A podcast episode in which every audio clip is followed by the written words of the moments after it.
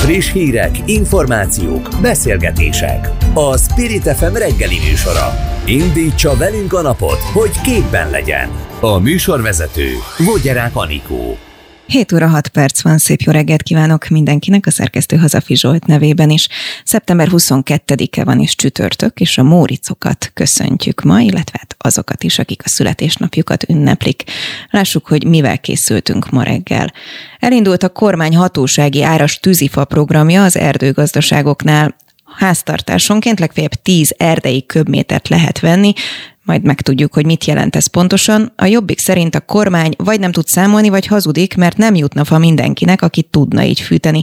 Mindjárt ezzel kezdünk Bence János országgyűlési képviselővel. Minden drágul, szinte hozzászoktunk, hogyha vásárolni megyünk, akkor többet fizetünk, de a kenyér uniós szinten is brutális dráguláson megy keresztül. Nálunk 66%-kal drágult az egy évvel ezelőttihez képest, máshol legfeljebb 33%-kal. Meddig tarthat az emelkedés? Harangozó Gábor gazdasági agrármérnököt, az MSZP szakpolitikusát fogjuk faggatni. Egy napos kirándulást szerveznek hátrányos helyzetű gyerekeknek, a következő másfél hónapban 5000 rászorulónak. Erről is beszélgetünk majd Révész Máriusz államtitkárral.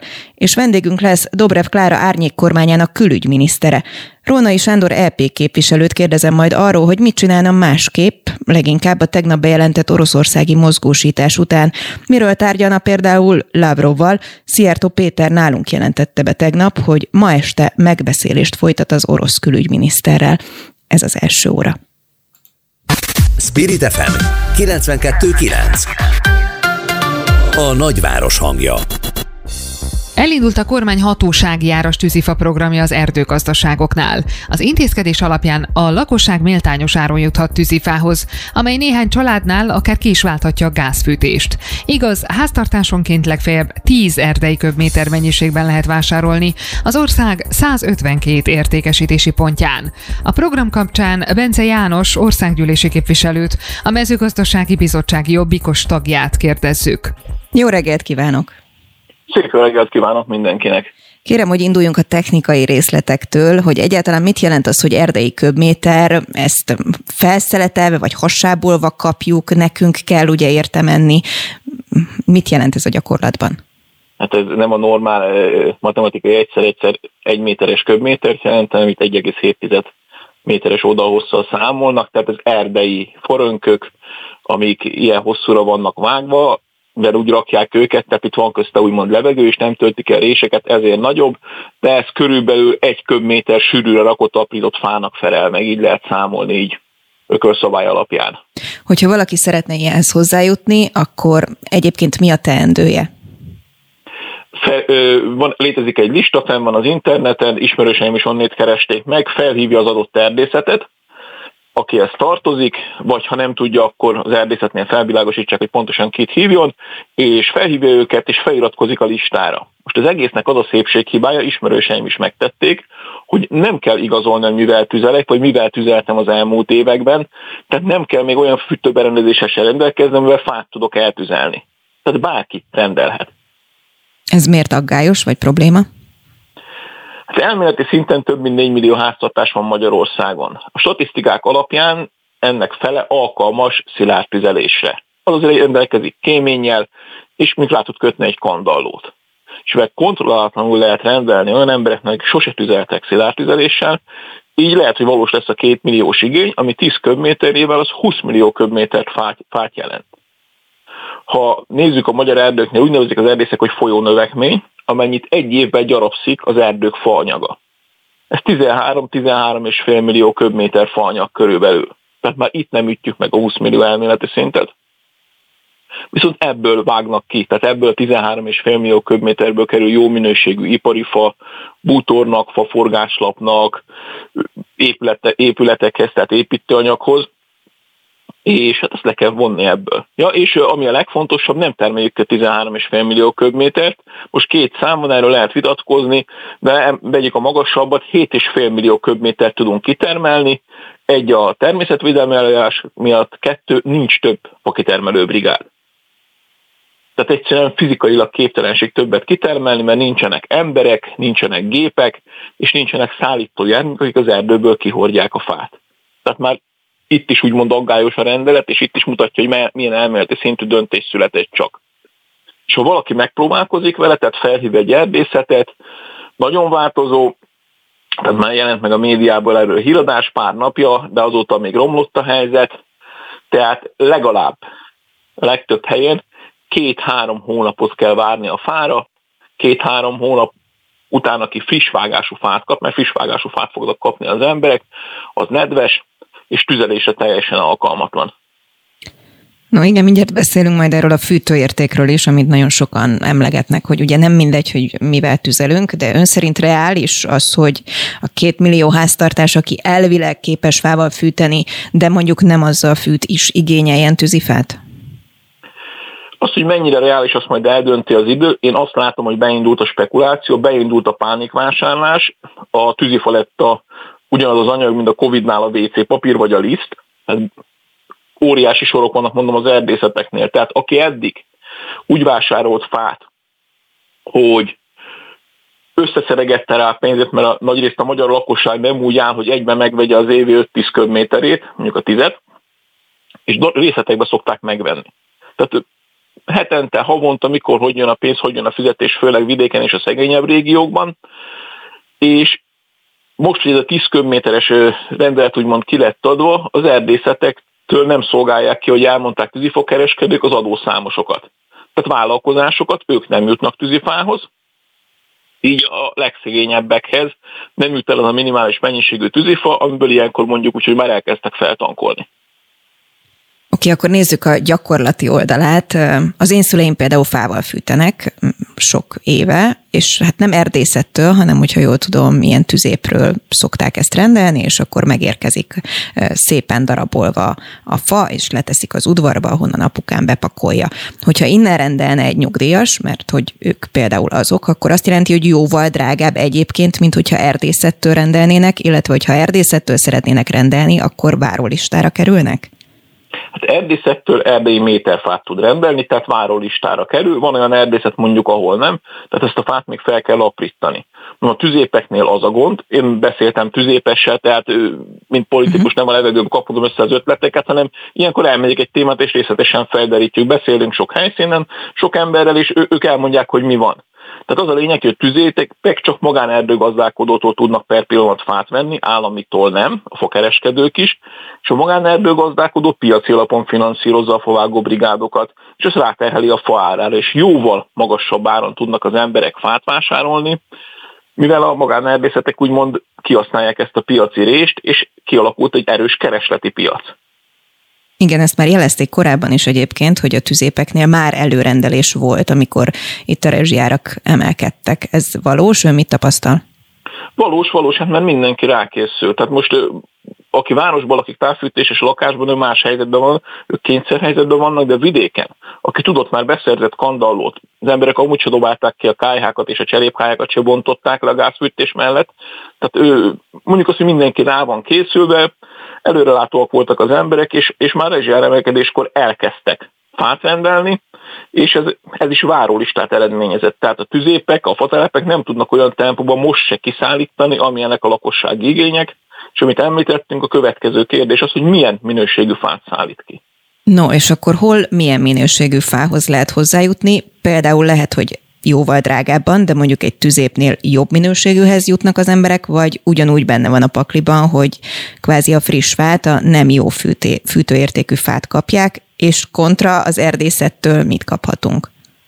Hát mivel egy előző jogszabályjal eltörölték azt, hogy a vegetációs időn időben lehessen fát vágni, tehát most is lehet, megindultak jó pár a kitermelések, és mivel a száraz fa már fogyóban van elvétve, lehet száraz fához hozzájutni, így sok helyen már nedves tűzifát fognak kiszállítani, akár aprítva, és hát a tűzi, tüzelő berendezésekben itt megkérdeztük katasztrofavédőket, tűzoltókat, kéményseprőket, meg józan paraszti észre is tudjuk, hogy a nedves fa az kártályosítani fogja a kéményeket. Egy olyan kémény, amit a gázfűtés miatt több évtizedre nem használtak, elkátrányosodik, begyullad, és nagyon sok tűzoltó mondta, hogy az idén nagyon számítanak kéménytüzekre. Ő mire számít? Visszaélések lesznek? Például azért, hogy mondjuk valaki nem fával fűt, de felvásárolja, hogy később el tudja adni, vagy esetleg előfordulhat tűzifa hiány?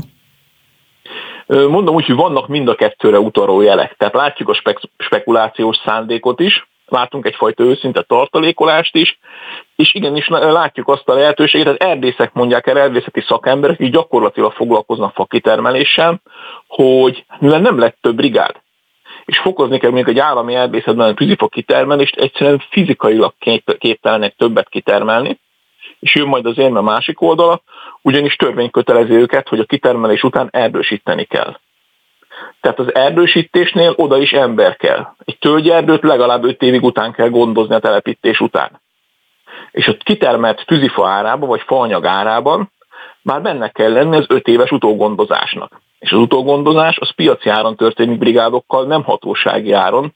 Tehát ez is problémákat fog okozni már egy erdészetnek, hogy utána azokat a törvény által előírt kötelezettségeket vállalja, ami az erdő visszatelepítéséhez kell. Végszóra, mi a helyzet azokkal a mondjuk akár vidéki iskolákkal, ahol fával fűtenének?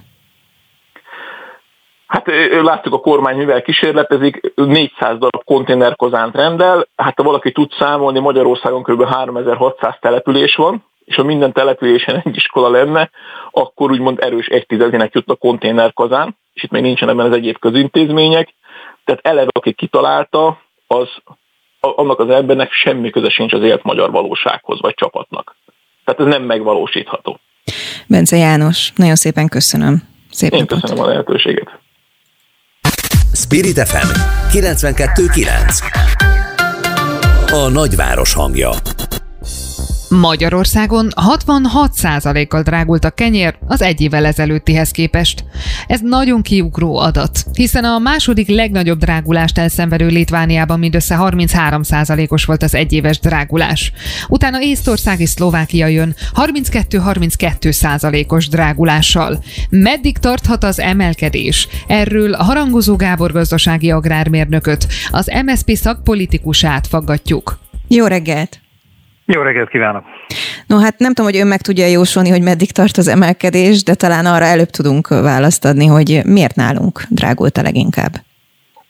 Hát először is sajnos az a rossz hírem van, hogy az emelkedés még biztos, hogy nem fog megállni, ugyanis gyakorlatilag, hogyha megnézzük a KSH-nak a, a számait, az látszik belőle, hogy a az agrár input árak, tehát hogy azok az árak, amikből elő lehet állítani az alapanyagot, a terméket, mondjuk itt jelen esetben a búzát, azok nagyobb arányban nőttek, még így is, mint amennyiben a termékek, tehát itt jelen esetben a búzának az ára nőtt, ami azt jelenti, hogy miután az alapanyagárak nagyobb ütemben nőnek, ezek az árak a jövő évi termelésben egészen biztos, hogy érvényesülni fognak, tehát további árdrágulás várható. De ezen kívül még egy csomó más probléma is van, ami fölfelé hajtja az árat, tehát a, ugye itt az inputáraknál nagy gond az, hogy a a, a műtrágya árak az egekbe szálltak. A műtrágya fronton annyira nagy probléma van, hogy gyakorlatilag le is állt a műtrágya gyártás, mert egyszerűen a gáz árának a növekedése, ugye földgáz kell a műtrágya gyártásához, annyira megnövelte a műtrágya árát, hogy, hogy ma nem lehet olyan áron előállítani, amiért érdemes eladni. Na most ez például egy óriási probléma, mert ha nem adunk műtrágyát a gabonaféléknek, akkor ott 40%-kal kisebb termés fog keletkezni, ami hát nyilvánvalóan hiányt jelent, ami tovább viszi föl az árakat.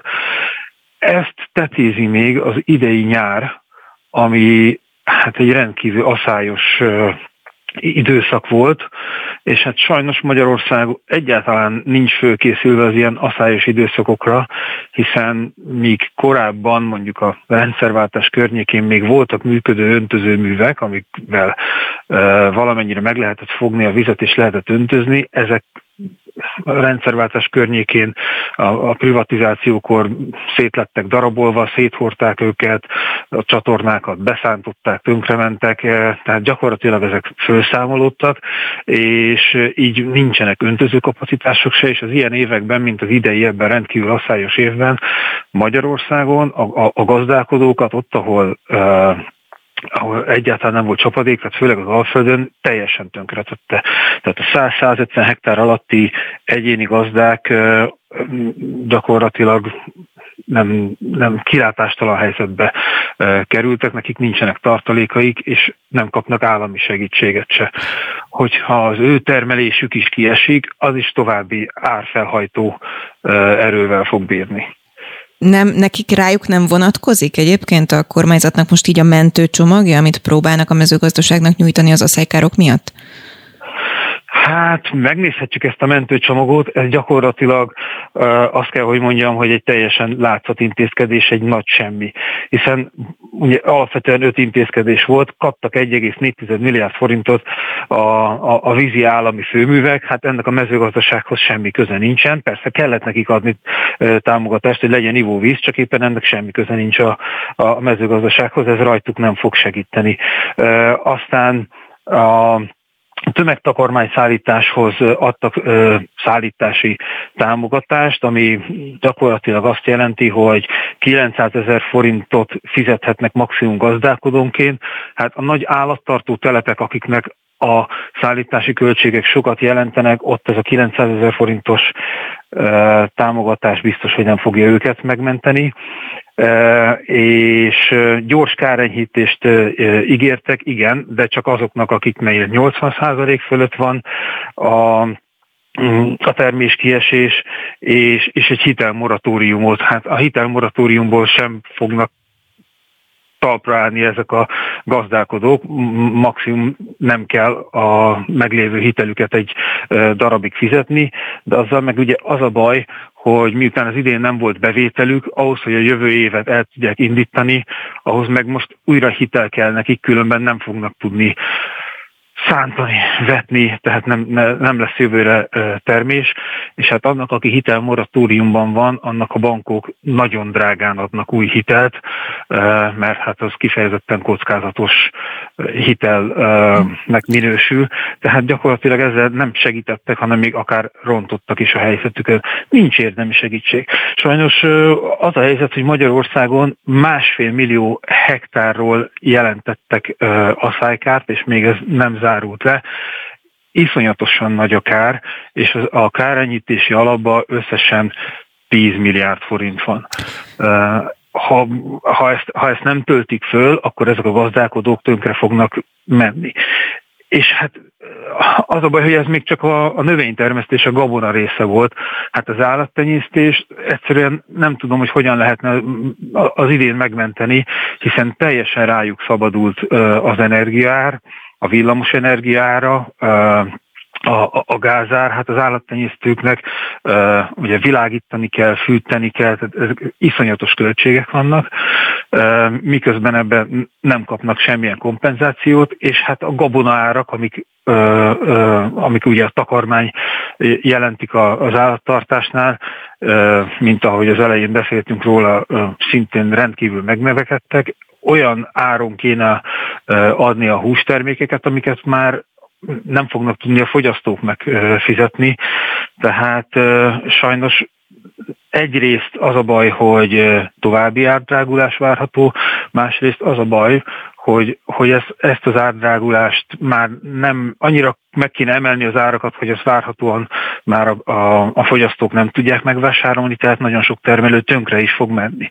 És hát akkor ilyenkor tovább csökken a kínálat, ez egyelőre egy olyan spirál, ami magától biztos, hogy nem fog megállni, itt nagyon komoly állami segítségre lenne szükség. No, nagyon röviden, milyen mértékű, és hát ha jól értem, akkor azonnali intézkedéseket sürgetne, hogyan? Tehát mi lenne most az első lépés? Tényleg röviden. Hát az első lépés az, hogy az asszálykárt azt mindenképp enyhíteni kéne, tehát föl kell tölteni a kárenyhítési alapot. Itt ilyen ezer milliárdos kár van, de legalább két-háromszáz milliárdot ki kéne fizetni a gazdálkodóknak, hogy, hogy el tudják indítani a következő termelési ciklusukat. Az állattartóknál pedig hát meg kell állítani az árakat. Szóval azon például, hogyha Ausztriát is megnézzük, ársapka a a, a, a vállalkozásoknál van, hiszen a vállalkozások, akik ki vannak téve a, a piaci áraknak, és a, a tőzsdé, tőzsdei áron kell mindig beszerezniük az energiát, az nem tud vele tervezni. Az egyik hónapban ennyi, a következő hónapban annyi, tehát így nem lehet gazdálkodni. Ott lenne szükség arra, hogy, hogy az árakat ö, ö, kiszámíthatóvá tenni, megfékezni.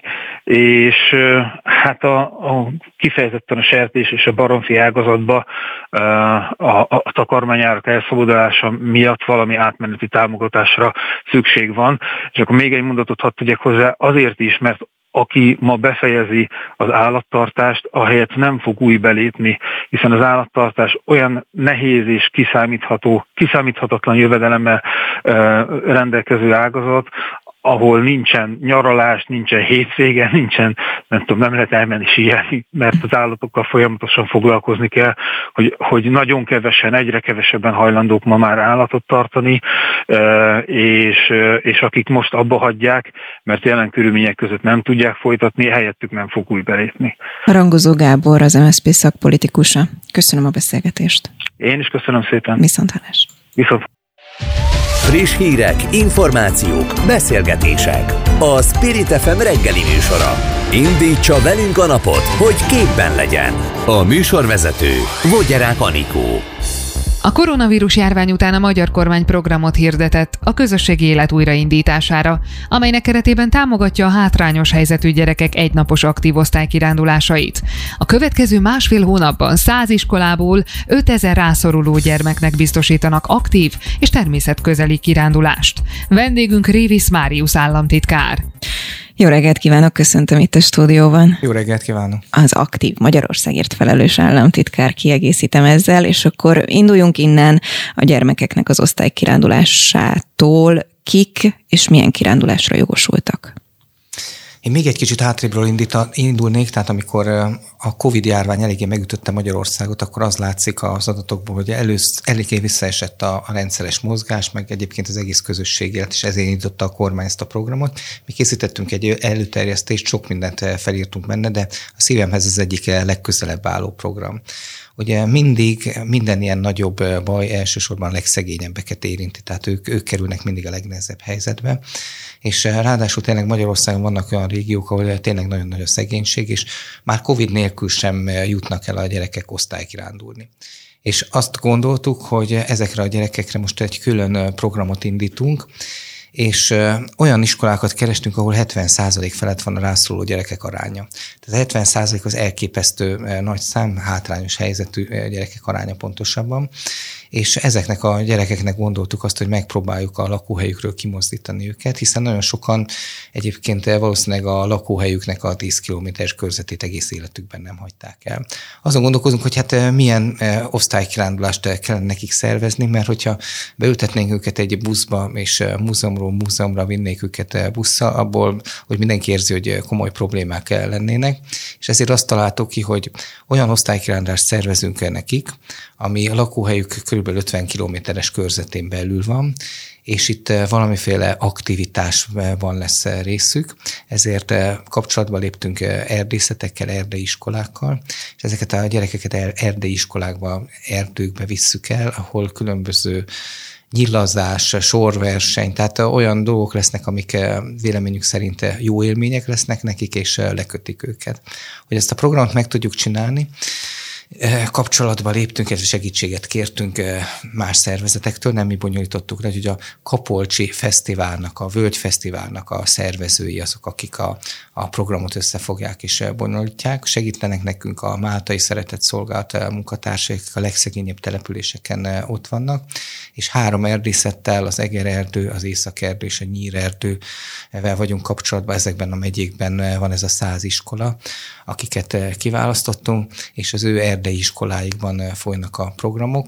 Én azt hiszem, hogy ez egy ilyen nagyon-nagyon fontos küldetés, és én bízom benne, hogy ha ez a program az idei évben jól sikerül, akkor az, ezt az elkövetkező időszakban is fogjuk tudni vinni, ezt a rászoruló gyermekeknek ezt az egynapos ingyenes osztálykirándulást. Tehát itt a, a programot, a buszozás költségét, az étkezést, azt mindent biztosítunk, hiszen olyan családokról van szó, akik, hogyha bármit fizetni kellene ezért, akkor az biztos nem tudnák megtenni.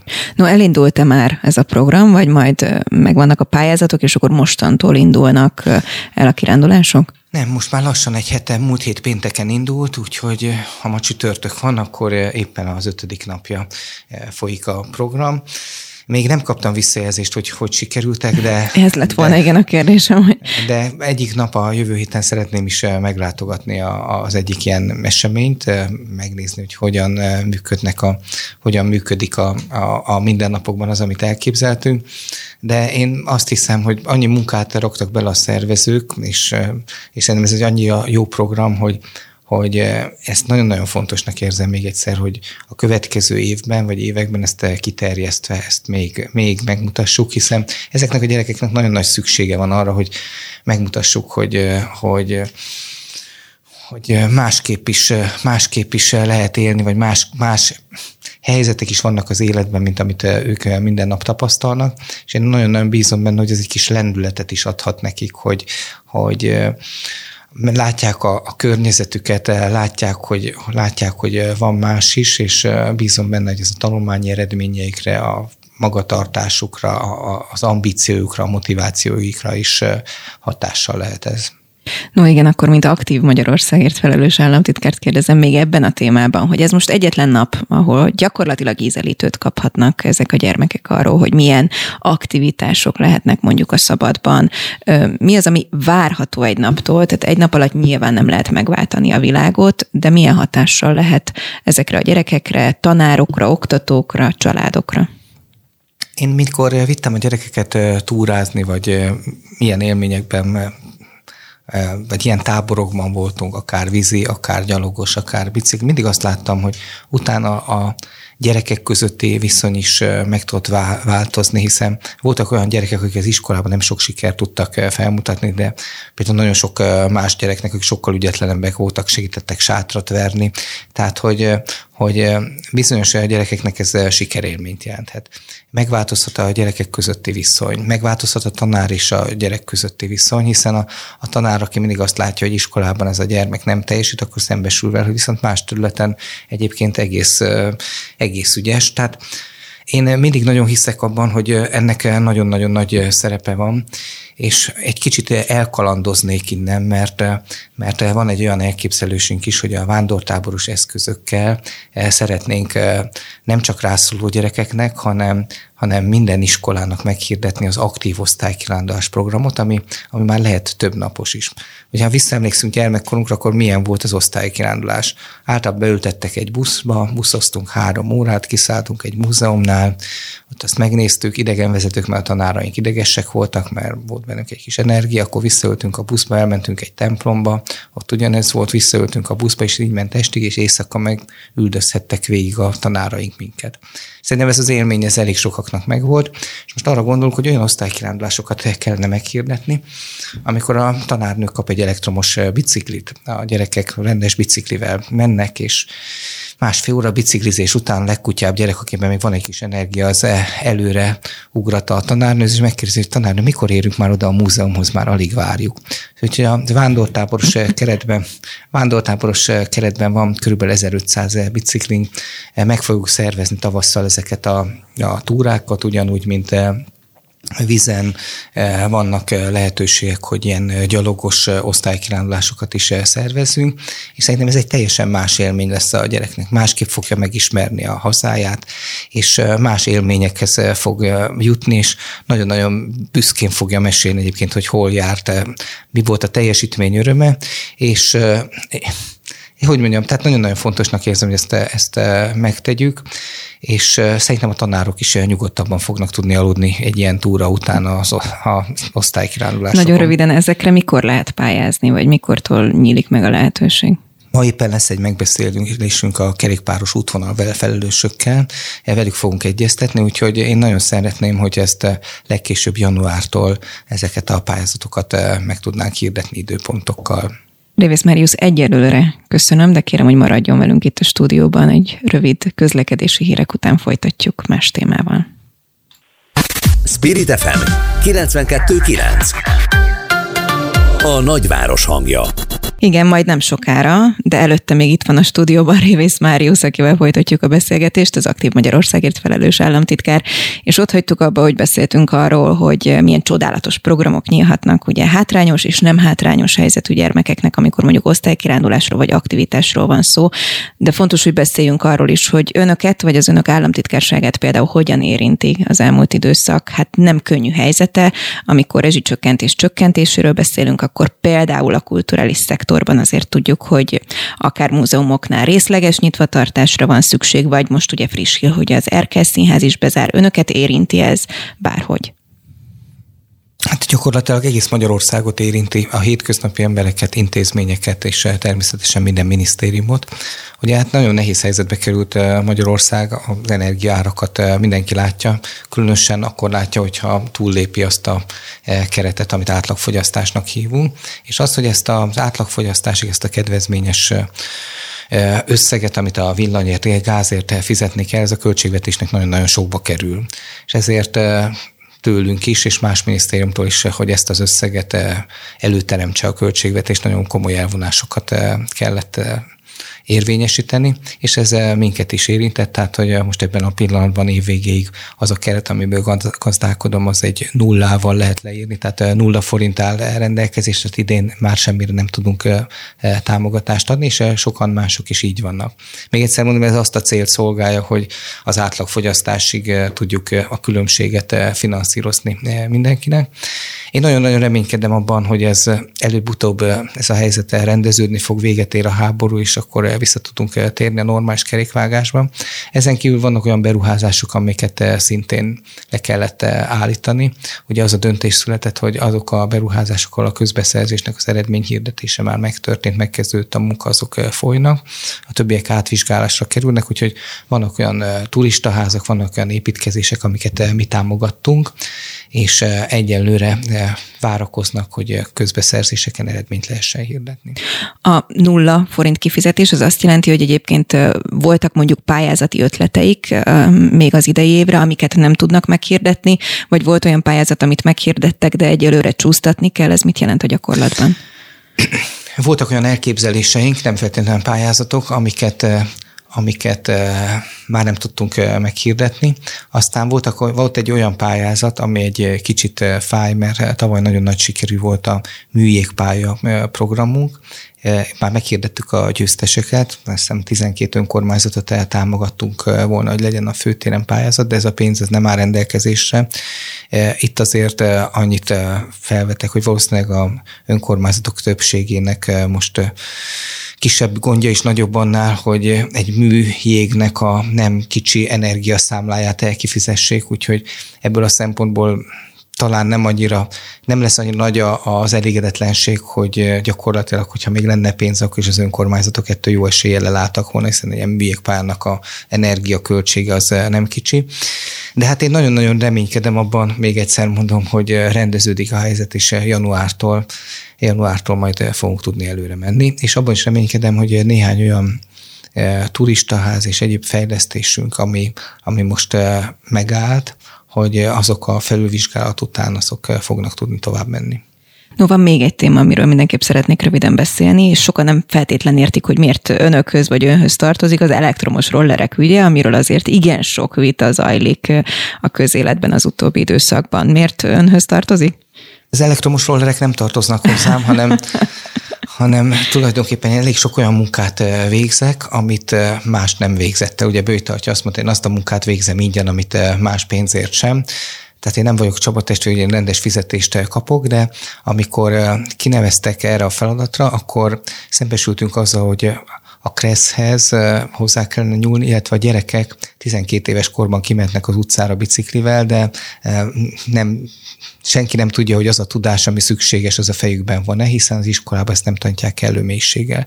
Ezért elkészítettek a közlekedési kis okos, ezt hozta magával, hogy elkezdtünk a kresszel foglalkozni, hogy összeállítottunk egy nagy kressz módosító csomagot, és ez teljesen perifériálisan érinti a rollereket is, meg ezeket az egyéb eszközöket, hiszen amikor az előző kressz készült, akkor ilyen eszközök még nem voltak. Úgyhogy a, a Kressz gyakorlatilag ezt nem szabályozza. És hogy miért kell a Kresszhez hozzányúlni, annak alapvetően két oka van. Egyrészt csökkenteni kellene a, a balesetek számát még mindig az uniós átlag felett vagyunk. A másik ok, amiért Nyugat-Európában is azt látjuk, hogy sorra nyúlnak hozzá a Kresszhez, hogy ezeket az újonnan megjelent elektromos eszközöket szabályozzuk. A szabályozásra miatt rákérdez, viszonylag gyorsan tudok válaszolni. Tehát ugyanúgy, mint a, a elektromos rásegítésű bicikliknél, az elektromos rollereknél is az a szabályozásnak az irányelve, hogy azok a, az elektromos eszközök, amelyek 25 km per órás végsebességig segítenek, tehát a fölött a, a motor teljesítménye leáll, le van korlátozva, azok gyakorlatilag kerékpárnak számítanak, tehát nagyjából ugyanazok azok a szabályok vonatkoznak el rájuk, mint a kerékpárok, de tudjuk azt, hogy vannak olyan rollerek, amelyek ennél nagyobb sebességre is képesek, azokra már a segédmotor kerékpár, a motorokra vonatkozó szabályok érvényesek. Nagyon röviden, akkor magyarul innentől kezdve egyrészt mikortól éles ez, és az azt jelenti, hogy ha valaki szabálysértést hajt végre, akkor akár a jogsiát is elvehetik? Hát ez most egy ilyen elég paradox, elég paradox helyzet, mert nagyon sok levél érkezett hozzám, hogy rollerrel szabálytalanságon érték a rendőrök, például este Budapesten ittassan rollerezett haza, és elvették a jogosítványt, ami ugye azért furcsa, mert a rollerhez elméletben nem kellene jogosítvány, akkor hogy lehet elvenni, hogy. A rendőrség a Kreszből levezeti azt, hogy a roller az tulajdonképpen egy segédmotoros kerékpár, de ez meg ugye azért problémás, mert akkor meg bukósisak kellene mindenkinek, akkor meg az egész elektromos szolg, közroller szolgáltató rendszer nem működhetne, hiszen viszonylag kevés ember van, aki bukós isakkal a hóna alatt sétál, tehát hogy ezt az egész helyzetet szerintem mindenkinek rendez, mindent rendezni kell, hol, mikor mehet a roller a járdán, mikor nem. Tehát szerintem ez egy ilyen nagyon-nagyon fontos cél, hogy a rollerek, szegvélyek, Hát én reménykedem, most az a célkitűzésünk, hogy ezt ebben az évben még elfogadja a, a miniszter, ez a Palkovics miniszter úrnak a hatáskörébe tartozik, egy csomagot letettünk, ezt 34 alkalommal kb. 20-25 civil szervezettel gyúrtuk ezt a javaslatot, most már elfogadja az autóklub, az Országos Baleset Megelőzési Bizottság, tehát most már szerintem a célegyenesben vagyunk. No, erről szerintem még külön fogunk majd beszélgetni. Révész Máriusz, aktív Magyarországért felelős államtitkár. Köszönöm szépen, hogy itt Én is köszönöm a lehetőséget. Szép napot. Spirit FM 92.9 A nagyváros hangja Vasárnap jelentette be Dobrev Klára, hogy árnyék kormányt hoz létre, amely alternatívát kínálhat az Orbán rendszerrel szemben. A Demokratikus Koalíció EP képviselője másnap délelőtt már árnyék kormányának minisztereit is ismertette. Hogy az árnyék kormány létrehozása hozhat-e új szavazókat a DK számára, arról Rónai Sándor EP képviselővel, az árnyék kormány külügyminiszterével beszélgetünk. Jó reggelt kívánok! Jó reggelt kívánok, köszöntöm a kedves hallgatókat. Talán azért, ami ennél fontosabb, én onnan indulnék, nyilván a háborús helyzettől tegnap ugye Oroszország részleges mozgósítást jelentett be, ami által szakértők nyilván arra számítanak, hogy itt elég kemény helyzet lesz újra a szomszédunkban. Itt a Spirit fm beszélt tegnap Szijjártó Péter külügyminiszter, aki éppen most ugye New Yorkban van, és ő azt mondta, hogy ma este fog találkozni Lavrovval, az orosz külügyminiszterrel, és felajánlja például majd azt is újra, hogy Magyarország lehetne a helyszíne a béketárgyalásoknak. Ön miről tárgyalna Lavrovval? Kezdjük azzal, hogy már számtalan külügyminiszter kifejtette azt, hogy oroszok által meg szállt területen egész egyszerűen nem szabad népszavazást tartani. Szijjártó Péter ebben még nem foglalt állást. Minden normális kormánynak ezt meg kéne tennie, hiszen ott, ahol éppen egy elnyomó rendszer uralkodik, és ahol fegyverrel fenyegetnek embereket, ott eh, népszavazást nem lehet kiírni. Eh, Szijjártó Péter ebben egyáltalán nem nyilvánult meg, eh, és hozzáteszem, hogy az a politika, az az orosz politika, amit a kormány folytatta, nem csak az elmúlt 12 évben, hanem a háború kitörése óta is, e, az mind-mind tovább súlyosítja Magyarország helyzetét. Ugye azt mondta Dobrev Klára, az árnyék kormány miniszterelnöke, hogy Magyarország bajban van, mégpedig az elmúlt 12 év Orbáni kormányzása miatt, és a válság megoldása az nem, hogy nem látszik, hanem maga a kormány, maga Orbán politikája, többek között az orosz politikája az, amelyik okozza ezt a válságot, és minél tovább ragaszkodnak ehhez a hatalomhoz, annál jobban és annál hosszabb ideig tart el ez a válság. Mi azért hoztuk létre ezt az árnyék kormányt, hogy megmutassuk azt, hogy van ennek egy alternatívája. Ez az, amit bemutatunk uh-huh. következő időszakban. No, akkor felteszem újra a kérdést, hogy ha ön lenne a külügyminiszter, és lenne arra lehetősége, hogy az orosz külügyminiszterrel leüljön, akkor miről próbálná meggyőzni, vagy miről szólna ez a tárgyalás? Én azt gondolom, hogy Szijjártó Péternek nem Oroszországgal kéne kapcsolatokat építeni, és nem Oroszországgal kéne tárgyalnia. Tehát ön nem ülne le vele?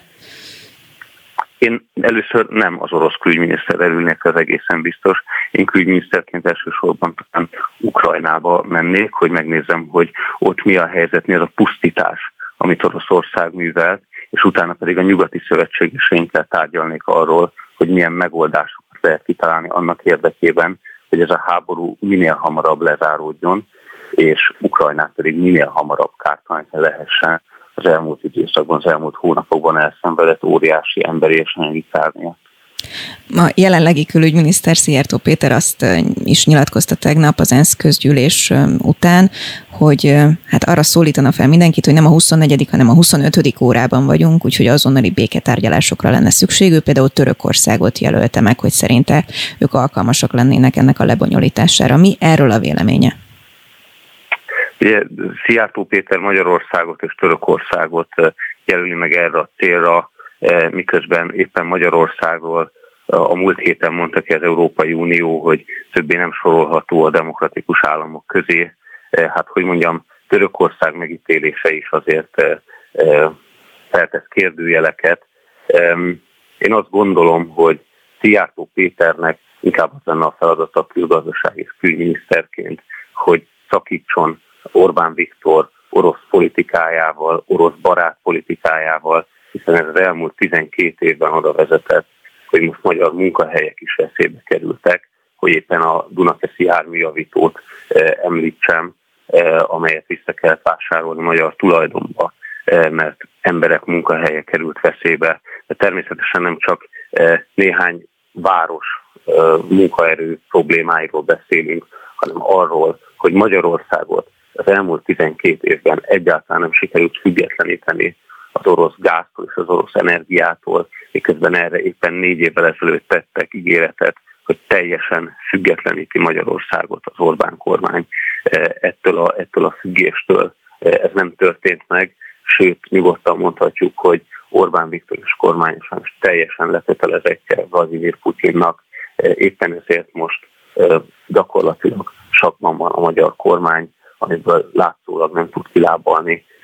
Éppen ezért többek között erre is mondjuk azt, hogy ezért van szükség erre az árnyék kormányra Dobrev Klára vezetésével. No, akkor um, erről is mindenképp beszéljünk így végszóra, hogy mi a célja ennek az árnyék kormánynak. Sokan azt mondják, hogy ez megosztja az amúgy is megosztott és bajban lévő ellenzéket, mások azt mondják, hogy pusztán igazából a DK saját bázisának szól, hogy itt vagyunk és aktívak vagyunk, vagy hogy növeljék a DK szavazótáborát. Ön hogy látja? Nézze, április harmadika óta most már hónapok teltek el, gyakorlatilag az ellenzéki bázis, az ellenzéki szavazók és politikai pártok egy jó része is hát tetszalott állapotban volt, illetve, illetve egyfajta apátiába süllyedt. Nekünk az a feladatunk, hogy felrázzuk az embereket, és alternatívát mutassunk. Mi nem, mi nem javaslatokat nyújtunk be a kormánynak, hiszen hogyha eddig hallgattak volna a javaslatainkra, akkor ma nem itt tartanánk. Mi egész egyszerűen egy alternatívát nyújtunk, megmutatjuk, hogy van megoldás, és mi hogyan tennénk máshogy is könnyebbé a magyar emberek mindennapjait. Ez azt hiszem, hogy feladata a legnagyobb ellenzéki pártnak, a demokratikus koalíciónak, és ebből a szeretünkből adódóan mi ebben helytállunk, és ezért hoztuk létre ezt az árnyék kormányt, hogy valódi alternatívát mutassunk, és felkészülünk arra, hogy ez a kormány közjogi értelemben is megbukik, mert politikai értelemben már egészen biztosan megbukott, hiszen becsapta a választóit, és hazudott az ország állapotáról, hazudott a ránk váró válságról, hétszeresére emelte a gázárát, csak egy példát mondjak, rezsicsökkentés helyett. Ezért aztán a legnagyobb ellenzéki pártnak és valamennyi ellenzéki szereplőnek arra a feladatra kell készülnie, hogyha kormányzunk, akkor egy ütőképes és kormányzóképes csapat álljon ott a startban. Rónai Sándor, az Árnyék kormány külügyminisztere. Nagyon szépen köszönöm a beszélgetést. Köszönöm szépen, viszont hallásra. Friss hírek, információk, beszélgetések. A Spirit FM reggeli műsora. Indítsa velünk a napot, hogy képben legyen. A műsorvezető Vogyerák Anikó. 8 óra 6 perc van egészen pontosan, és lássuk, hogy Hazafi Zsolt szerkesztő a következő órára milyen témákat rakott össze nekünk. A háború legfrissebb részleteit fogjuk mindjárt elemezni természetesen, hiszen tegnap Oroszország mozgósított, de csak részlegesen, hogy mit jelent ez, és egyáltalán maga a helyzet mit mutat, azt Anton Bendarozsevszkijel fogjuk megbeszélni. A vendéglátóhelyek fele is bezárhat a következő hónapokban, ezt jósolja a Magyar Szállodák és Éttermek Szövetsége, Merkvárt Krisztián, a második reformkor alapítvány szakértője lesz a vendégünk. Egyre több szakértő beszél arról, hogy az elszabadult infláció miatt a nyugdíjasok nagyon nehéz helyzetbe kerültek. Ezt szerintem senki nem vitatja. Mire számít Karácsony Mihály, a nyugdíjas parlament elnöke, ezt is megtudhatjuk majd. Míg az ország egyik legtehetősebb budai város része a 12. kerület is kulturális intézeteinek idéglenes bezárására készül, sőt, ugye friss hír, hogy az Erkel Színház is szünetelni fog majd. Nyári Krisztián író lesz majd a vendégünk, aki nem mellesleg a Líra könyvkiadó kreatív igazgatója is, és még sok minden más, ugye a közéletben is, az irodalmi életben, felemelte a szavát. Mit lehet tenni ilyen helyzetben egyébként, amikor háborús helyzet van a kulturális szektorral, ezt fogjuk majd átbeszélni. És az ATV egyik legnézettebb műsora lett vasárnap este a Génius második évadának debütáló része. Mi a titka a saját formátumnak, ezt is elmondja majd a producer. Spirit FM 92.9 A nagyváros hangja Alla Pugacsova orosz díva és popstár arra kéri a hatóságokat, minősítsék őt is idegenügynöknek. A népszerű énekesnő így áll ki a most idegenügynökké nyilvánított férje mellett, illetve ítéli el az Ukrajna elleni háborút. Eközben Anton Benderzsevszki külpolitikai szakértőt kérdezzük arról, hogy mi zajlik Oroszországban. Jó reggelt kívánok! Jó reggelt kívánok, üdvözlöm és üdvözlöm a hallgatókat is. És milyen mázli, hogy van egy bejátszás előttünk, és Zsuppos Ágnes kolléganőm tökéletesen ki tudta ejteni az ön nem könnyű nevét. no, a viccet félretéve. Úgy tűnik, hogy hát nagyon komoly helyzetre kell készülnünk, hogyha a szomszédba tekintünk. Ugye a háborús helyzet van február 24-e óta, és sokan azt mondják, biztonságpolitikai szakértők is, hogy az, hogy ezt most meglépte Oroszország, ez azt jelenti, hogy bedurvul a helyzet. Ön hogyan látja?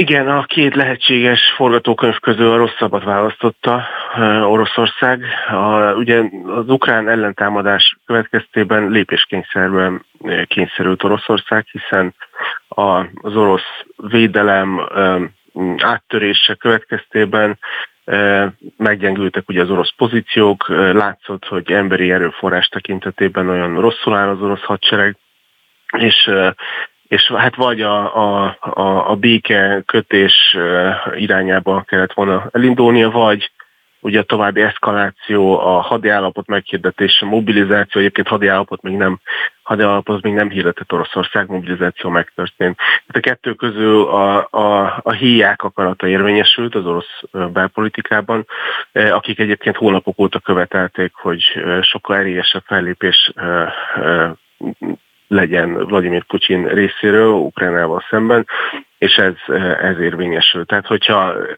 a számokat tekintjük, ugye 300 ezer fővel növelni Oroszország a, a, a, a katonai a hadsereg létszámát, amely Ukrajnában harcol. Ez a duplája lenne az eddig Ukrajnában állomásozó orosz hadseregnek, tehát egy elég erőteljes csapatmozgásokra beszélünk, és ugye nem, nem csak a mobilizációról van szó, hanem a négy ukrán, jelenleg orosz megszállás alatt lévő négy ukrán területnek a, a hirtelen történő bekebelezéséről, annexiójáról, ami hát szintén a mondjuk úgy a második világháború óta egy gyakorlatilag hallatlan lépés lenne, hiszen most már csak a, tehát a referendumoknál most már a, a jogi, nem tudom, külcsínre sem figyelnek, tehát egyértelmű, egyértelmű, semmivel nem leplezett területi annexióról van szó, amivel ugye Oroszország növelni a, a területeit.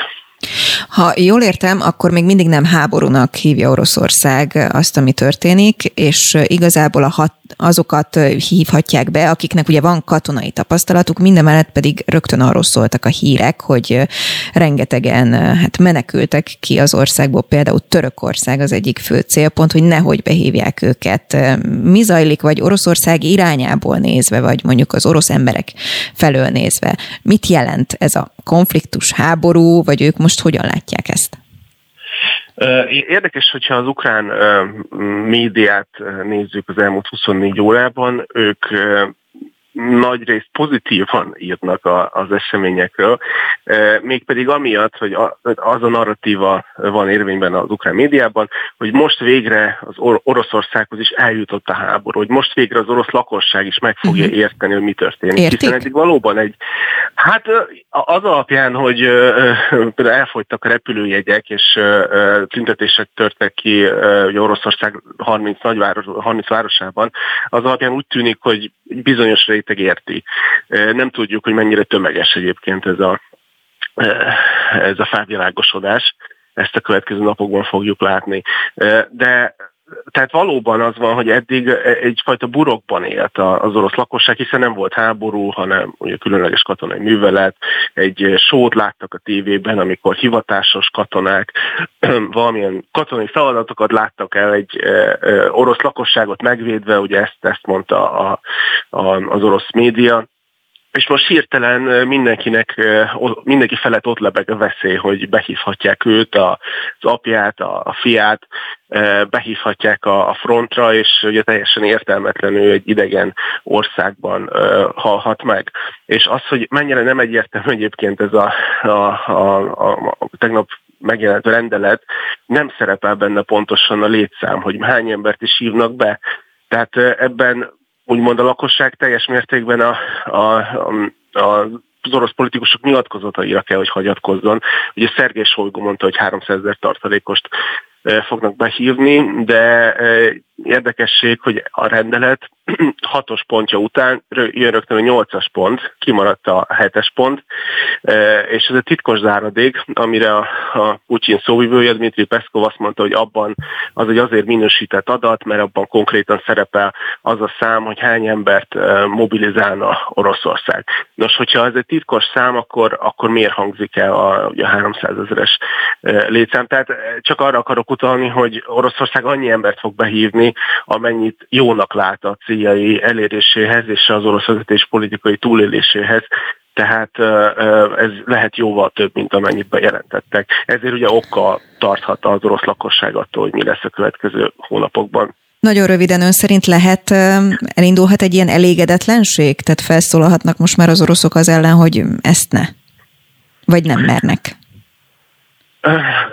Szerintem szerintem letörik a kedvüket. Ugye az elmúlt hónapokban az orosz, az orosz, az orosz jog annyira represszívá vált, hogy bármilyen, akár a közösségi médián történő felszólalásért is akár több évnyi börtön járhat, és tegnap is azt láttuk, hogy azok az emberek, akik kimentek tüntetni, ugye azzal büntették őket, hogy nem is csak börtönnel vagy, vagy pénzbüntetéssel, hanem elkezdték kiosztogatni nekik a behívókat. És hát e, e, ez szerintem erősen letöri a, a kedvét azoknak, akik kimennek az utcákra. Tehát én ilyen globális orosz felkelést, vagy protest hullámtól nem, nem tartanék a jelenlegi viszonyok mellett. Anton Benderzs. Na, Benderzsevszki, így ígérem, hogy legközelebb készülök, és kimondom elsőre. Nagyon szépen köszönöm, köszönöm a beszélgetést. Szép napot! Szép napot! Spirit FM 92.9 a nagyváros hangja. A vendéglátóhelyek fele is bezárhat a következő hónapokban. A Magyar Szállodák és Éttermek Szövetsége becsülte meg a riasztó adatot. Az okok az elszabaduló energiaárak és az infláció hatására csökkenő vendégszám. Merkvárt Krisztián, a második reformkor alapítvány szakértője a vonalban. Jó reggelt kívánok! Jó reggelt kívánok, üdvözlök mindenkit! Ő hogyan látja, mekkora a baj, hogyha a vendéglátóhelyekről vagy turizmusról beszélünk, hiszen még gyakorlatilag ki sem lábalt a szektor a Covid okozta válságból? Igen, épp ezt szerettem volna mondani, hogy ugye az elmúlt Bocsánat. két és fél, igen, az elmúlt két, két és fél három évben ugye számos vendéglátóipari egység mindent megtett annak érdekében, hogy átrészelje a Covid időszakot sok helyen áttértek arra, hogy elvitelre is lehessen rendelni, ahol azelőtt nem, illetve azoknak a vállalkozásoknak, akiknek volt kapacitása, kiszállítást is vállalt, vagy szerződött erre egy szolgáltatóval. Én úgy gondolom, hogy ez az időszak arról szólt, hogy megpróbáljanak túlélni, de ugye számos vállalkozás, több ezer vállalkozás így is megszűnt az elmúlt években. Azok, akik próbáltak túlélni, ők leginkább arra appelláltak, hogyha vége a Covid időszaknak, akkor meg fog indulni a, a vendéglátó felkereső embereknek a száma, a vendégek száma. Na most ugye ez a nyár folyamán úgy tűnt, hogy így is van, viszont egyik pillanatról a másikra betört ugye a rezsiár, a brutális infláció, illetve erről nem mindig esik szó, de ugye jó néhány alapvető alapanyagot egyre nehezebben érnek el a vendéglátóipari egységek.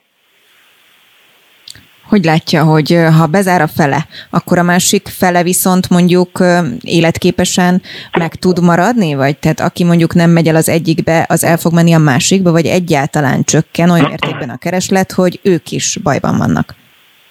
Én úgy gondolom, hogyha a vendéglátók részéről ugye a kínálati oldal csökken, az nem jelenti majd azt, hogy a vendégek a maradék vendéglátóipari egységeket fogják felkeresni. Ugye, ugyanis volt olyan étterem, aki ezen a nyárvégi időszakban minden egyes héten emelte ugye az árát és módosította az étlapján ezeket az összegeket, és van az a kritikus határeset, amikor már bemegy a vendég az étterembe, ránéz az étlapra, és azt mondja, hogy köszönöm, nem.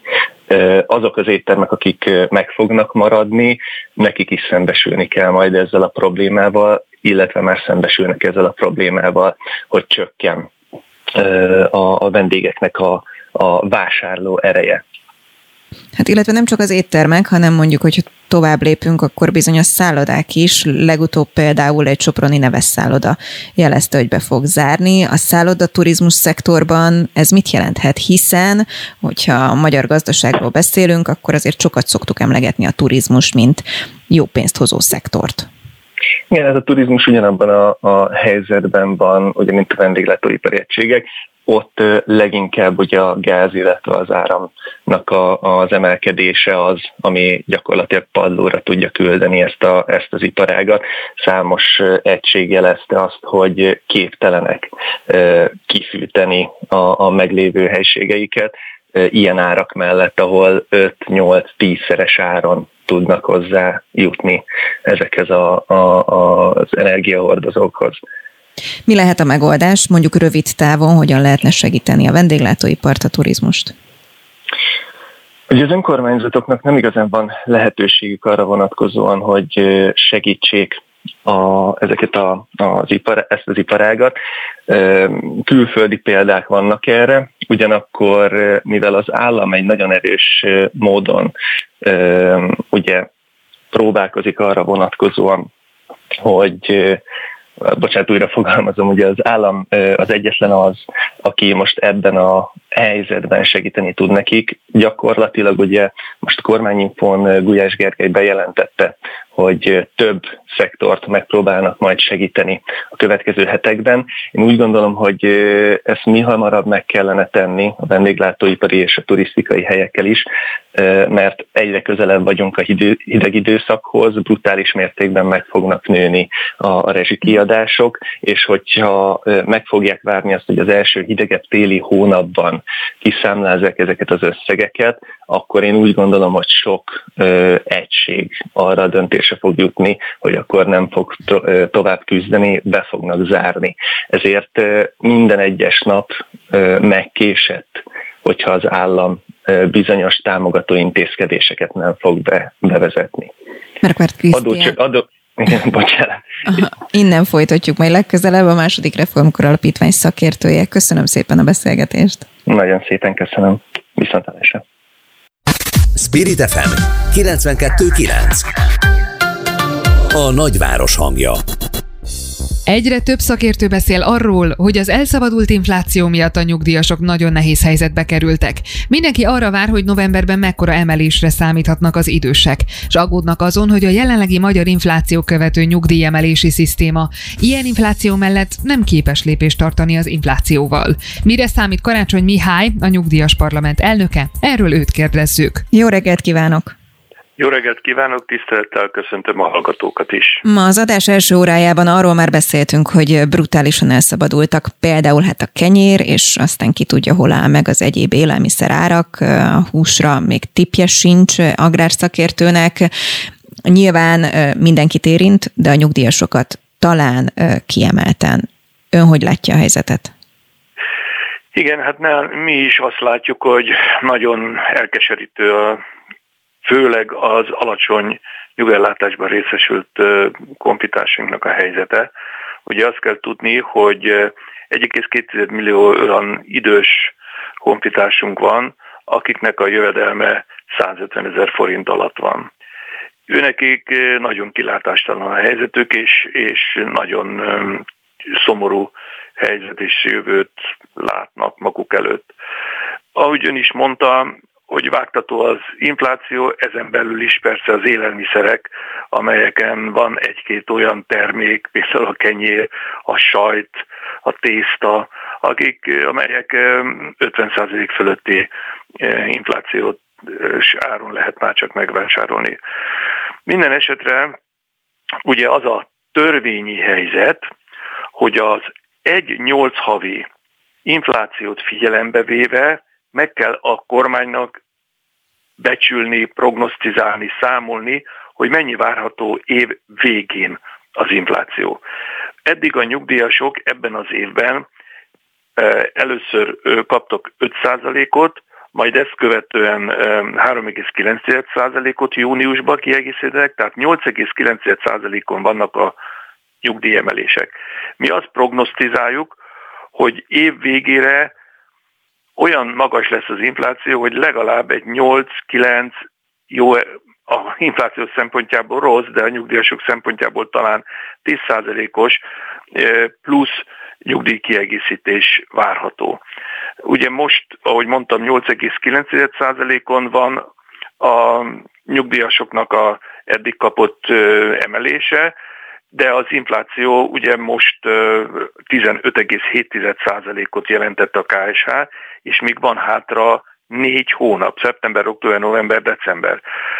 A, a tapasztalatok azok, hogy itt havonta egy 1,8-2 százalékkal nő az infláció, tehát várhatóan év végére akár 20 százalék is lehet. Ugye Virág Benedek az MNB elnök helyettese mondta, hogy hát 20 százalék körül inflációt vár a Magyar Nemzeti Bank, ami azt jelenti, hogy nyugdíjasok eddig kaptak 8,9-et, akkor hát ennek a különbözetét hát esetleg 10 százalékot is meg fognak kapni.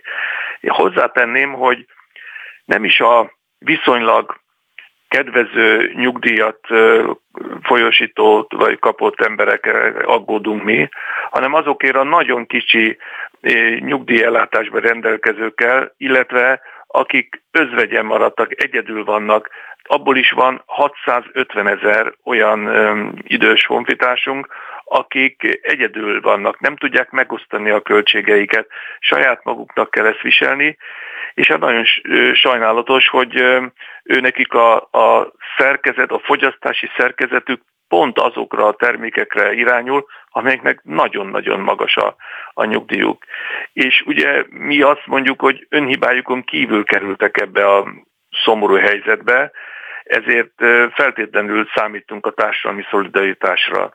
Létezik ilyen fogalom még Magyarországon, hogy társadalmi szolidaritás, hiszen az elmúlt időszakban, hogy mondjuk a katásokat veszük alapul, akkor nem annyira látszott röviden. Igen, de ugyanakkor meg nagyon sok területen azt látjuk, hogy akár amikor most legfrissebb társadalmi kihívás érte a, a társadalmunkat, amikor az ukránok tömegesen jöttek át Magyarországra, szívmelegítő fogadtatásba volt részük, megmozdult a civil társadalom, vagy korábban is sok olyan természeti katasztrófa volt, vagy, vagy nagyon kedvező a hozzáállása, akár karácsonykor, amikor gyűjtenek különböző civil szervezetek a rászorultakra. Én szerintem létezik ilyen szolidaritás, és én azt remélem, hogy a saját szüleiket, nagyszüleiket, édesanyjukat, édesapjukat látván a társadalom nem hagyja a nyugdíjasokat ebbe a a nagyon rossz helyzetbe.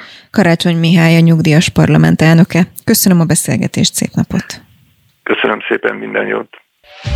Friss hírek, információk, beszélgetések. A Spirit FM reggeli műsora.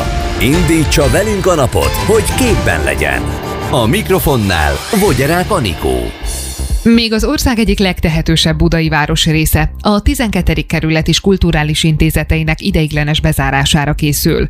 Pokorni Zoltán polgármester előterjesztésében sorolja a legalább három hónapra becsukó nagy létesítményeket, köztük a MOM kulturális központot. Úgy néz ki, a drámai rezsiválság miatt a legtöbb város és kerület vezetése a kultúrán spórol. Nyári Krisztián író, a Líra könyvkiadó kreatív igazgatója, a Magyar Könyvkiadók és Könyvterjesztők Egyesületének Egyesületének elnökségi tagja ezen jelenség ellen emelte fel a szavát. Jó reggelt kívánok! Jó reggelt kívánok! Azt írta, hogy akkor miért harcolunk? Kit idézett? Ez egy olyan Churchill idézet, amit Churchill szó szerint nem mondott, de a cselekedetei alapján azt látjuk, hogy valóban így gondolkodott, tehát a második világháborúban külön tett e, róla, hogy ne zárjanak be például a londoni színházak, mert az embereknek kell a kapaszkodó, sokkal nagyobb kockázat vagy sokkal nagyobb baj származik abból, hogyha megszűnnek a kulturális intézmények, hogyha eh, nem lehet színházba menni, nem lehet könyveket olvasni, eh, és a többi, mint amit azzal megspórol egy állam. Közben ugye friss ír, hogy az Erkel Színház is bejelentette, hogy eh, bezárnak a komplet fűtési szezonra, és hogyha civilként tippelnem kell, akkor nem ez a sor vége. Hogyan látja, mekkora bajban van most egyébként ez a szektor? Hát elég nagy a baj, nyilvánvalóan a, a rezsiválság az már csak egy, egy, mondjam, egy utolsó szög. Én elsősorban a könyvszakmának a problémáit ismerem, de hát ott a sor végén ez már talán a hatodik vagy hetedik olyan dolog, a forint árfolyam, a, a kata eltörlése, a pályázati források beszűkülése, a papíráremelkedés után, ami, amivel valamit kezdeni kell, és nyilván más módon, más csomagban sújtja a színházakat, a, a, a mozikat, hát minden olyan intézményt, amit fűteni kell. Szóval tényleg nagy bajban van a kulturális szféra, és az nagyon nagy baj lenne, és szerintem rossz döntés, hogyha az intézmény fenntartók, a, vagy az önkormányzatok egyszerűen a kulturális intézményeken kezdenék a spórolást, arra gondolva, hogy hát enélkül azért el lehet lenni.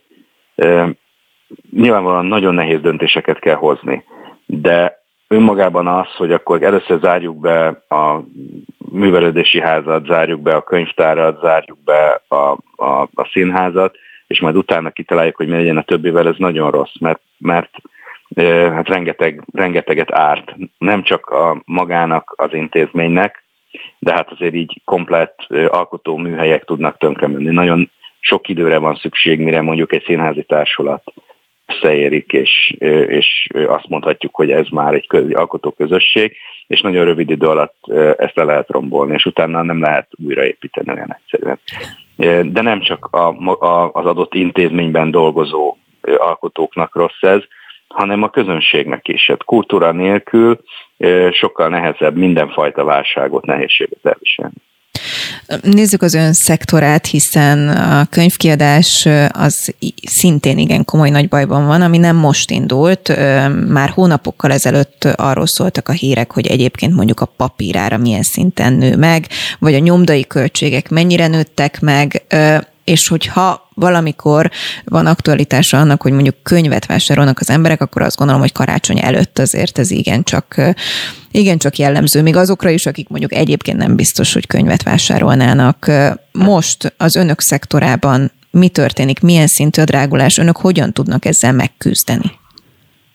Hát a legnehezebb pillanatnyilag felkészülni a rezsiáremelkedésre, mert a hány könyvesbolt annyiféle probléma ez. De hát ez tényleg a hetedik a, a sorban, ahogy számoltuk, hiszen két év alatt, hiszen volt, amikor a járvány miatt, karantén miatt be kellett zárni a boltokat. Aztán elindult az a két éve tartó papírár emelkedés, ami most már több mint 100%-os emelkedésnél tart két év alatt.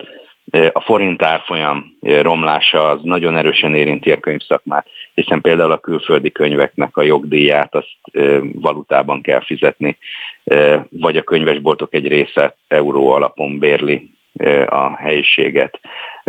A, a nagyobb bérkiáramlás a választási kampány idején, a minimálbér emelése az jelentősen érintette, főleg a kereskedelmi részét a kata megszüntetése a kiadókat érintette inkább. Ott nagyon sok olyan munkatárs van, aki nem is tud eh, betagozódni állandó munkavállalóként, mert valami olyan speciális szaktudása van, hogy az, az több kiadónak tudja eh, értékesíteni eh, könyvtervezőktől kezdve a speciális nyelvek fordítóig, aztán a, a rezsiemelkedés most, illetve a pályázati források beszűkülése.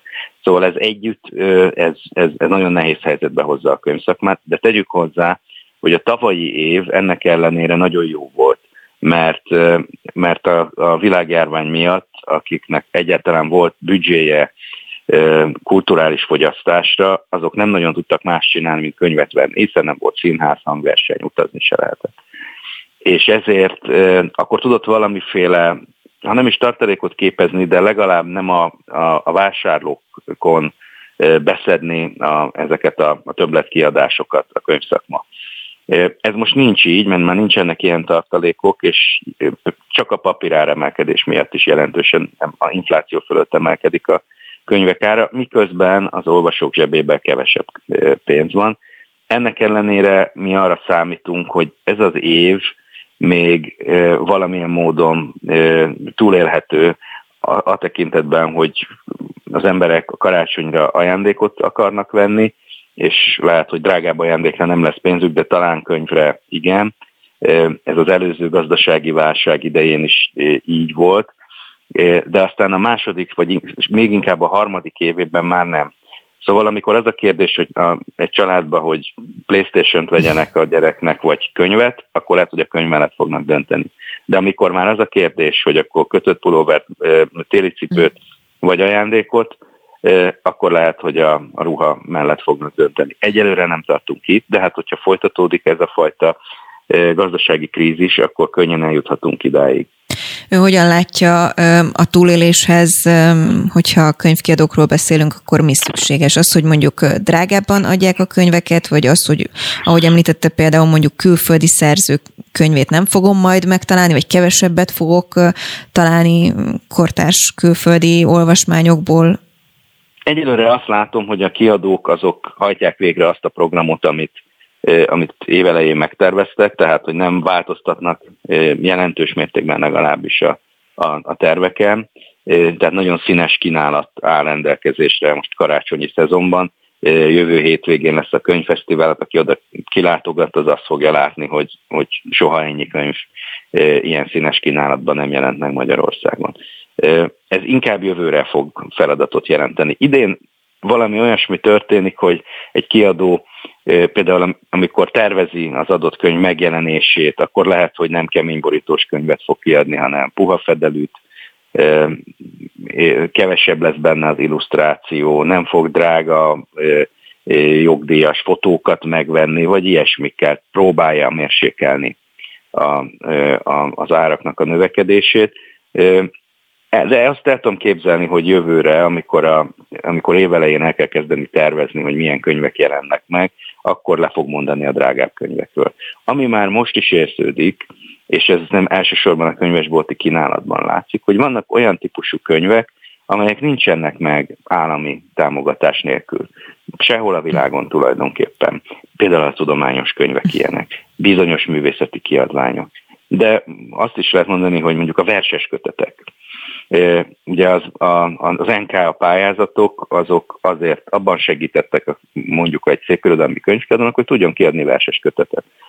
Mert az arra volt elég az a pénz, hogy akkor a szerzőnek, a költőnek egy kicsit tisztességesebb honoráriumot lehetett adni, mert hát a, a, a verses kötetek értékesítésében nem folyik be. Hát annak, soha, aki ugye mondjuk nem, nem, nem érintett abban, hogy csak magánszemélynek tud innentől kezdve majd számlázni, de ez nyilván egy másik téma megkérdés. Hát, igen.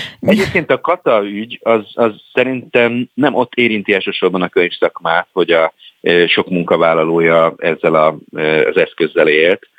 Ez főleg a nagyobb cégeknél már egyáltalán nem uh-huh. volt jellemző de, de kiskönyvkiadókat természetesen így is érint. De szerintem sokkal súlyosabb, ha azt nézzük, hogy az a körülbelül félmillió ember, meg a családjuk, akik katáztak az, elmúlt években, hát az lényegében a magyar középosztály, az, akik könyveket vásárolnak. Tehát ha nekik kevesebb pénzük marad, akkor kevesebbet fognak könyvbe költeni. Minden mindennel összefügg. Nyári Krisztián író, a Lira könyvkiadó kreatív igazgatója. Köszönöm szépen, hogy a rendelkezésünkre állt. Köszönöm, Szép viszont.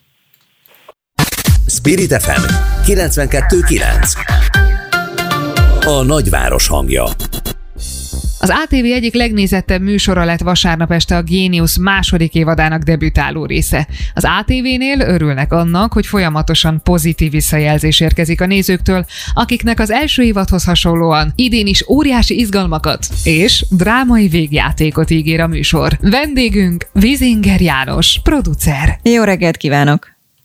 Jó reggelt mindenkinek! No hát induljunk onnan, hogy mi a titka ennek a formátumnak, vagy inkább onnan, hogy ez egy saját fejlesztésű produkció. A titka szerintem egyébként egyszerű. Az egyik titka az, hogy egyszerű. A másik titka pedig szerintem az, hogy az emberek szeretik nézni a hősöket, és ezek az emberek, akik ebben, ezek, ebben a műsorban vannak, szerintem valamilyen módon mindenképpen hősök nem csak azért, mert iszonyatosan nagy a tudásuk, hanem azért is, mert nem félnek adott esetben kockáztatni azt, hogy nem sikerül valami, hanem országvilág előtt kiállnak, megmérettetnek, versenyeznek, és láthatóan még élvezik is. Úgyhogy szerintem ezt simán szeretik nézni az emberek. A másik dolog az, amit mondtam, hogy egyszerű ez a játékszabály, igen, saját fejlesztés, és amikor együtt fejlesztettük ezt Gunder Takács Gáborral, a szerkesztőség tagjaival, vagy az ATV vezérigazgatójával közösen gondolkodtunk, akkor arra is törekedtünk, hogy könnyen érthető, egyszerű, de izgalmas szabályok legyenek. Kicsit olyan ez, mint a sport, ezt többször is mondtam már, hogy azon is gondolkodtunk, hogy valahogy olyan olyan szabályok legyenek, mint a sportban, hogy egyszerű, élvezhető, izgalmas, fordulatos cselekmény legyen a dologban. Kellett-e bármit változtatni az első évadhoz képest? Vagy egyszerűen úgy láttátok, hogy igazából ez az egyszerűség, ez a letisztultság, pusztán az, hogy okos emberek versenyeznek, is kielégíti a közönséget? Egy kicsit azt kell, hogy mondjam, hogy ö, csodaszerű ez a műsor, mert nagyon sok műsorban vettem már részt, de olyan, hogy egy műsorról szinte csak ö, pozitív visszajelzés jön, olyan, olyan nagyon ritkán van. A tévénézők szeretik kritizálni a tévéműsorokat, és az így van jól, de valahogy ezt a műsort nem bántják, és ezt mi, ennek mi nagyon örülünk, de ettől függetlenül azt, azt a minimális negatív visszajelzést is végig gondoltuk, ami, ami jött az első szezonnal kapcsolatban, minden egyes ilyen negatív visszajelzésen végmentünk, a második szezon előtt gondolkodtunk rajta, megnéztünk, hogy tudunk-e úgy változtatni, hogy az minden szempontból jobb legyen, de aztán a végén arra jutottunk, hogy nem változtatunk, mert egyszerűen nincs miért. Úgyhogy lényegében minden ugyanaz, mint az első szezonban volt, kivéve azt, hogy természetesen más kérdések, meg más játékosok is vannak. És hát nem mellesleg, amikor arról beszélünk, hogy mi a titka a formátumnak vagy a műsornak, szerintem muszáj arról is beszélnünk, hogy ki ugye a műsorvezető, vagy hát Gundel Takács Gábor személye. Talán én azt gondolnám, ismerve őt együtt dolgozva vele és nézve az ő vetélkedőit, hogy szinte garancia a sikerre, jól gondolom? Persze, abszolút, ezt, ezt nyilvánvalóan ki lehet mondani, mert Gundinak a személyisége, hát bocsánat, végül is a félország így hívja, hogy Gundi. Szóval Gundinak a személyisége az nem csak mint munkatárs, vagy nem csak mint magánember rettenetesen kellemes, hanem, hanem emellett, tehát hogy ő neki egyrészt egy, egy gondolkodó emberről van szó, egy televíziós szakemberről van szó, aki maga is nagyon jól elemzi és nagyon jól látja, hogy egy televízió műsor hogyan működik, és hogy a nézők mit szeretnének. Ez egyébként a fejlesztés során is kiderült, közösen fejlesztettük a műsort, és egy nagyon jó analitikus agya van, hogyha fogalmazhatok így. Másrészt meg tényleg van egy olyan személyiség, ami felül tud emelkedni mindenféle egón, és ez jót tesz egy műsornak, hogyha kifelé is tud figyelni egy személyiség. A harmadrészt meg, meg van egy olyan adottság a Gundinak, hogy egész egyszerűen jól érzed magad, ha vele vagy. Vagy és csak ez, nézed, igen. Vagy csak nézed, igen. Tehát ez egyébként a stúdióban is átragad a játékosokra. Tehát a Gundi személye nem csak arról szól, hogy ő, hogy ő egy profi, és jól meg tudja csinálni a dolgokat, hanem emellett van egy nagyon kellemes humora, és harmadrészt meg meg tudja nyitni az embereket. És azok a játékosok, sok ezer televízió műsorban, akik már vele voltak, azok effektíve meg tudnak nyílni, és tudnak felszabadultan viselkedni a jelenlétébe, ami egy televízió műsor esetében nagyon fontos, mert a játékosok is tudják magukat adni. No, végszor árulja nekünk egy műhely titkot például, hogy van-e olyan kedvenc sztorid, ami a műsorhoz köthető, vagy például a stáb egyébként Cukin próbál-e ugyanúgy felelni a kérdésekre, vagy igazából ti tudjátok előre, vagy mondjuk készültök-e valami meglepetéssel? egyrésztről a kedvenc sztorim ebben a dologban az, ami, amit már említettem máskor is, de ez egy nagyon fontos dolog, hogy egy műsornak a sikerét már előre lehet érezni abból is, hogyha az egyébként sok ezer tévéműsor készítő, vezérlőben ülő kollégák együtt tudnak élni a műsorral, és mondjuk röhögnek, vagy rukkolnak, vagy ilyesmi. A, a, a, a Géniusnak a sikerét már akkor éreztük, amikor a vezérlőben voltunk, mert effektív a stáb szinte elfelejtett televíziósnak lenni, és nézővé vált a felvételek közben, és néha rájuk kellett szólni, hogy ne drukkoljanak már olyan hangosan, mert effektíve ordítva kiabálva drukkoltak a játékosoknak, és ugyanúgy izgultak, mint az otthoni nézők. Úgyhogy volt, hogy rájuk kellett szólnom, hogy kicsit halkabban, mert lehaladtik a stúdióba. Szóval ezt, ezt mondjuk így imádtam. A meglepetés is lesz, igen. A Genius második szezonjának a nagy meglepetése az, hogy lesz egy külön kiadásunk, egy szilveszteri műsor, aminek a felvétele felgetegesen sikerült. Az ATV műsorvezetői és egyéb ismert emberek, akik többször vendégként megfordulnak az ATV műsoraiba, igenis beállnak és kipróbálják magukat, hogy 5 másodperc tudnak-e felelni a kérdésekre. Nyilván egy szilveszteri adás tekintetében nem biztos, hogy ugyanolyan kérdéseket teszünk föl, de egy végtelenül szórakoztató műsor lesz a szilveszterkor a hát legyen így, az biztos, hogy mi követni fogjuk és beszámolunk róla. Vizinger János producere a műsornak, a Géniusról beszélgettünk. Köszönöm szépen, szép Én napot! Köszönöm szépen, mindenkinek jó reggelt! Böngésző. Mivel foglalkoznak a vezető internetes portálok? Hogyan találnak egyes híreket? Mire kattintanak a legtöbben? Böngésző. A Spirit FM reggeli műsorának online lapszemléje. Címlapsztorik, értekezések, izgalmas információk.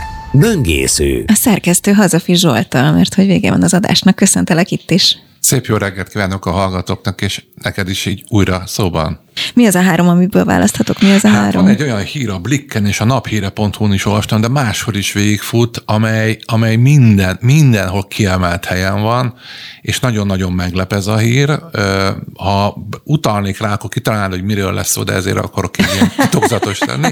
Jó. Az atv.hu-n meg hát szembesültem vele, hogy te azért rajta tartod a magyar belpolitika ütőerén a te újadat, figyelmedet, és úgy látom, hogy befolyásolod, meghatározod meg. a magyar, Hú, ezt, magyar közéletet. Egy olyan, olyan, olyan hírt olvastam, amely te hozzád köthető, és a telex.hu meg teljesen meglepődtem, mert ugye a Fidesz elvonult vidékre egy szállodával, megbeszélik, most kezdődik a őszi parlamenti idény, megbeszélik azt, hogy milyen stratégia lesz, mire készülnek, és bekiabáltak parlamenti képviselők Orbán Viktornak, képzeld el.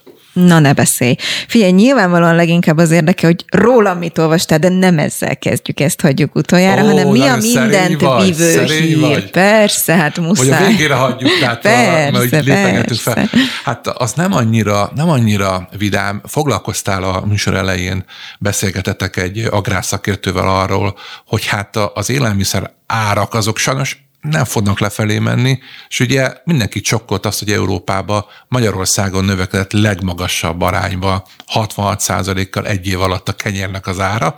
Más országokban a legrosszabb utánunk levő országot csak 33%-kal, máshol csak 5-10%-kal, és azt mondja minden, mindenhol írják a Blikbe, a naphíre.hu-n, hogy, hogy azt mondják szakemberek, hogy, hogy ez még tovább fog menni, mert ahogy a te beszélgetésedből is kiderült, hogy, hogy kezdi a, az élelmiszeripar a tartalékait felérni, és az egy nagy kérdés lesz, hogy jövőre tudnak-e vetni, tönkre mennek-e Hát meg már eleve nincsen műtrágya, tehát hogy ezt igen, igen, tehát, hogy és akkor még mindig az állatokról nem is beszéltünk, szóval. Igen, igen, tehát hogy most vegyél sok kenyeret, és fagyazd le, vagy nem tudom, mit lehet csinálni. No, kik, kik és mit kiabáltak be röviden? Ö, hát igazából kicsit csalafinta voltam, mert no. beszélt az árnyék kormányról a miniszterelnök ezen a frakcióülésen, és annyira felzaklatta ez a név a parlamenti képviselőket, hogy bekiabált a Orbán Viktornak, hogy soha többet gyurcsány.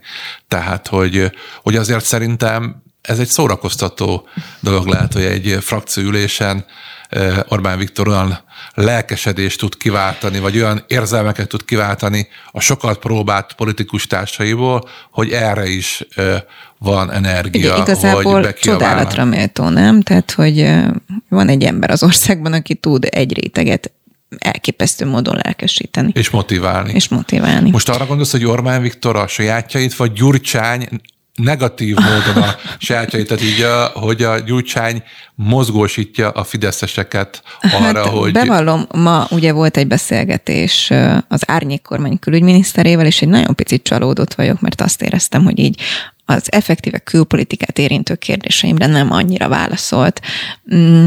De ezt most zárójelbe zárva. No, lássuk akkor végszóra, mert lejárt az időnk szerintem, és itt a Kristóf majd mindjárt csúnyán néz ránk. Mi az én hozzám köthető hír? Most azt vettem észre, hogy Na neked mit? Szijjártó Péter adott egy interjút a tegnapi nap folyamán. É, titokban, itt a céges buli alatt.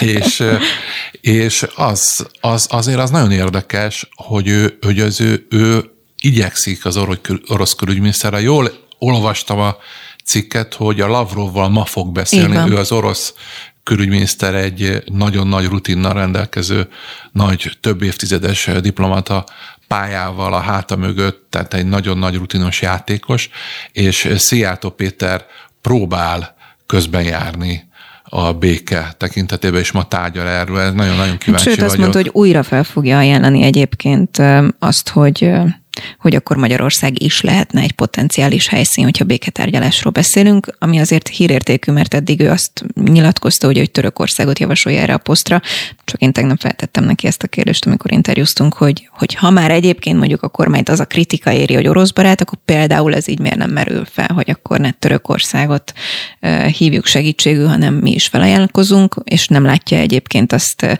veszélyesnek, hogy Törökországot kérjük meg egy ilyenre, amikor itt tudjuk, hogy ő mindig benyújt, benyújtja a cechet, erre mondta azt, hogy igazából, hogyha a békéről van szó, akkor bármilyen árat, bármilyen cechet ki kellene fizetni.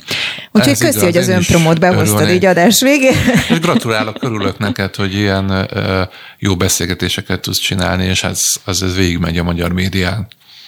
Szuper, hogy átvették a hírt. No, Hazafi Zsolt szerkesztő, nagyon szépen köszönöm a mai napot. Volt benne hírértékbőven, úgyhogy lesz mit megírnunk, amit majd olvashatnak az atv.hu-n remélhetőleg. Kátai Kristófnak és Bornami Szelőrincnek a technikai segítséget köszönöm. Legyen nagyon szép napjuk, és holnap várom Önöket. Viszont hallásra.